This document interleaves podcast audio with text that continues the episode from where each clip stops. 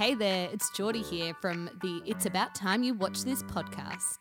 Join us each week as we explore and discuss some of the greatest films ever made that up until now I've never seen before. That's right, you name it, I probably haven't seen it. But my darling husband is on a mission to change that, one movie at a time, with a ton of laughs along the way. Check out It's About Time You Watched This now, wherever you get your podcasts. Exploring the power of the right mindset in creating a healthy and fulfilling life. You're listening to the Unstoppable Mindset Podcast with Imogen Harris. Welcome to the Unstoppable Mindset podcast. We are back again. Now, I think uh, Chris, my brother, hello, Hello.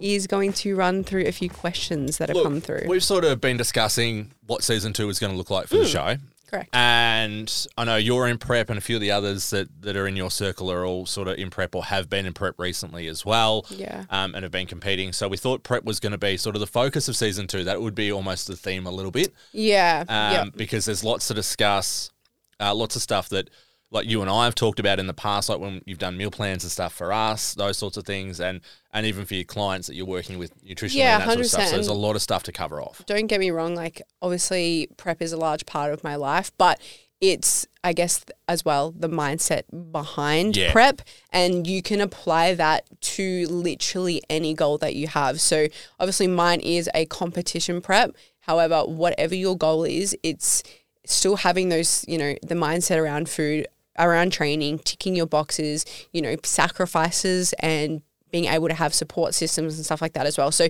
even though yes, this season is highly on prep because every time I've had a question box, everything is to do with my prep, and that's so fine. Um, and nutrition and all that, and my journey. Um, but just remember, apply that to whatever goal that you've got. It doesn't just need to be, you know, to step on a stage. It can be whatever you wish. So yeah, I just want to say that. Let's start with the difference between this prep and your last one. Oh, I mean, there's a lot that's different. There's a lot that's similar. Obviously, I have the same coach. Makes life so much easier, guys. If you can have a coach that you trust, stick with them, please. Don't keep jumping from one coach to another because if you really have that good connection with them, they've not only know what you're like physically with your data, but they also know what you're like mentally and what you thrive on and what you struggle with. So Rob knows me more than I know myself. You know, I've been working with him for four years now.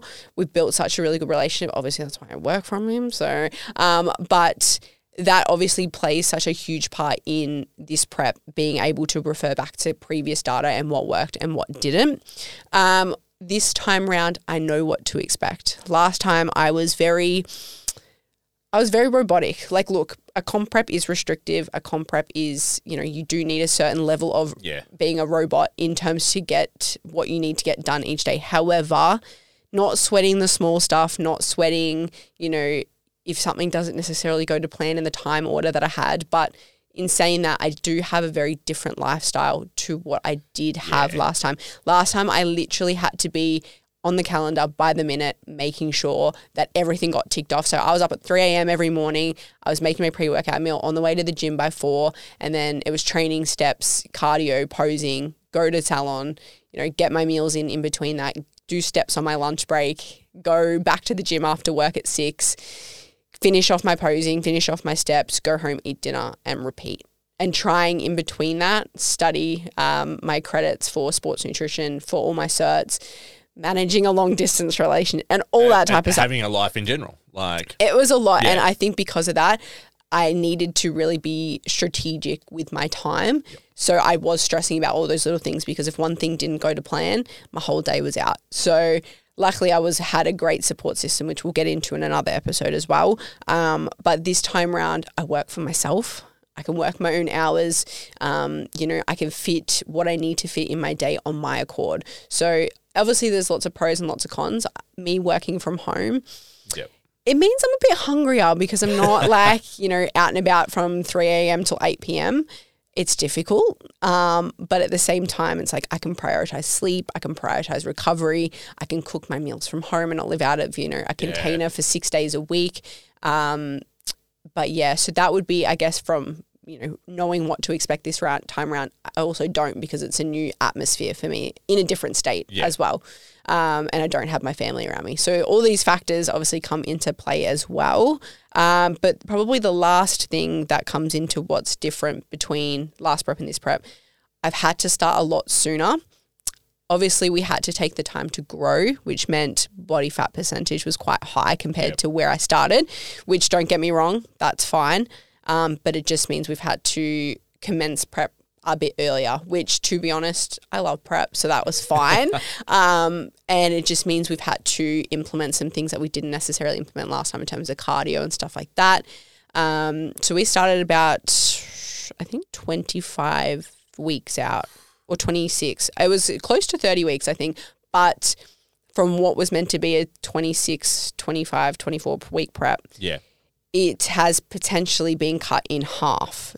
So what I mean by that is, you know, look, I'm going to America and, you know, that was for supporting Caitlin at Worlds. She's competing doing July and doing um, Worlds as well. Yep. So when she approached me, she said, Do you want to come? I was like, oh, Yeah, I'll be in prep anyway, so it's fine. Um, but then we started prep, results started happening probably quicker than we thought. Um, so I approached the idea to Rob about potentially competing at the amateur show in Worlds because I'm already going to be there. I've already paid all the money. And obviously, we'll kind of Fill you know progress. time while you're yeah, there, exactly. well. And I'm paying Yeah. for all the things, like all the dresses, all the makeup, anyway, to be there for Caitlin. Yeah. So the only extra thing I'd actually have to pay for is the registration and the bikini, which Hmm. is not realistically too much Yeah. in the scheme of things. Like I'm already there. Um, so we decided at about I think four worlds, it was about twelve weeks out. Um, let's just go hard and see what happens. So I'm still a bit in the unknown. We've got a week. we've got a week. This week is pretty crucial um, for me deciding if we do do it or not. But 99% sure we will be now uh, on stage Yeah. in seven weeks' time. So it's uh, taken a turn, but I will still do be I will still be doing November. Um, so if I do earn my pro status in America, I will do the pro show in November. Um, I've already paid for everything, and to be honest, it gives me more stage time. I'll be ready. I have time to you know manipulate food and all that type of stuff. So. Yep. Yeah, long story short, that's everything that's different about prep this time. But yeah, so there's a bit going on. Well, all right, let's talk about meal planning and all this sort of stuff. And we're going to talk about a lot of this over the next few episodes. But when it comes to weight loss, Yes. now this has been something that's been on my mind a little bit as well because Mm-hmm. I weighed myself the other day and I went, oh shit, um, not not in a good way. Oh, um, if you're looking for weight loss Mm. and you're doing a, doing up meal plans and that Mm-hmm. sort of stuff, are you best to stick to the same meals every day, or are you better for variation? Look, both. I know that's a broad. I know that's a broad answer, so I'll get a bit a bit into it. So, realistically, with a meal plan, you need to have some form of consistency. The reason why you need that consistency is your body thrives off routine.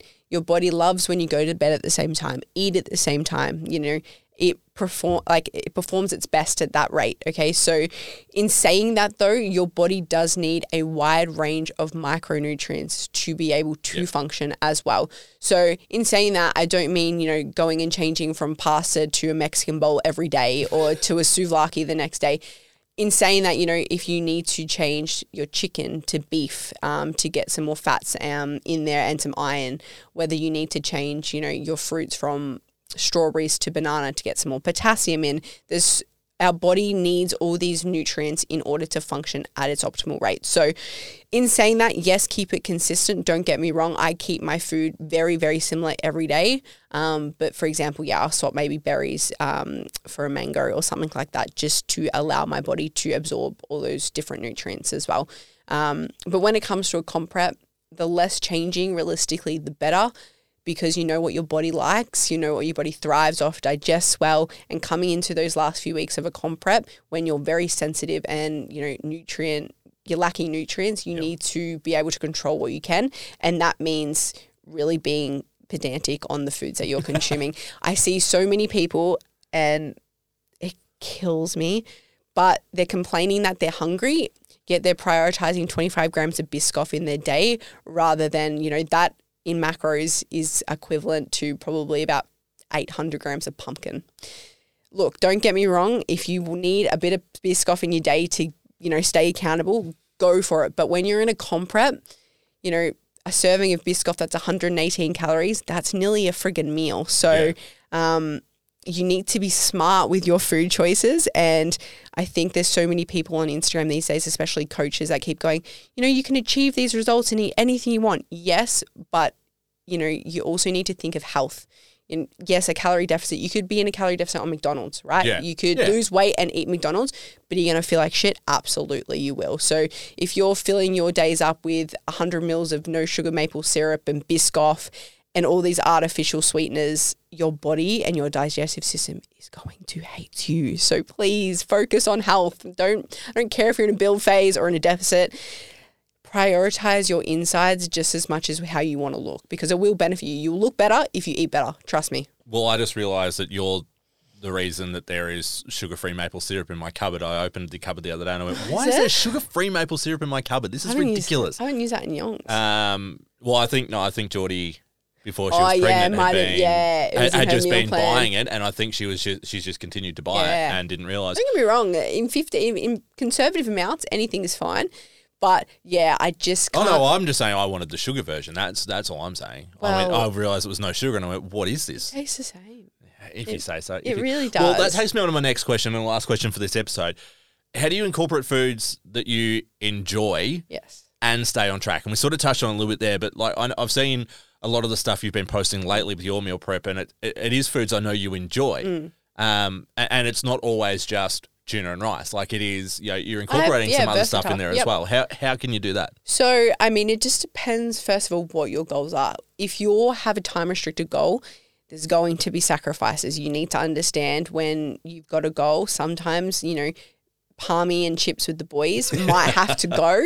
I'm sorry to say it, but it might not be aligned with where you're going at the moment. However, for me personally, I enjoy all food, which never used to be the case, but I do. True. Yes, my family will cringe when they hear that, but I literally eat anything and everything now. So I'm fine in that sense, but obviously with a lot of my clients as well, there's low FODMAP, there's gluten free, there's pescatarian, there's vegan.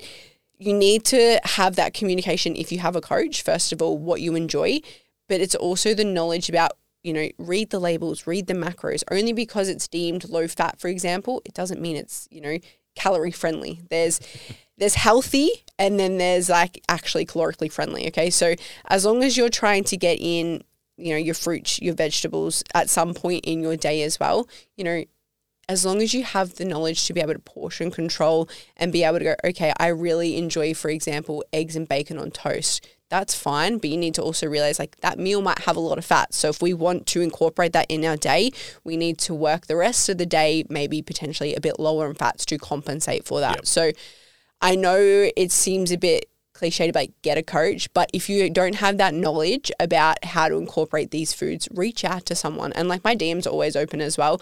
You know, if you're a bit unsure about, you know, the foods that you're incorporating, you feel like you're eating healthy, but you know, your acai bowl out for breakfast is about 950 calories, where say maybe a small stack of pancakes is about 500.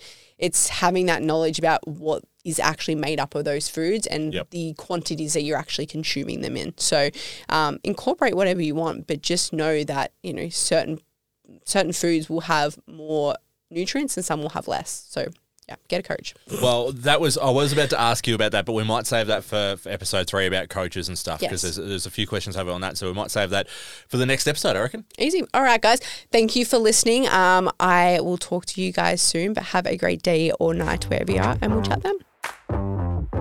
You've been listening to the Unstoppable Mindset Podcast, a creative media production.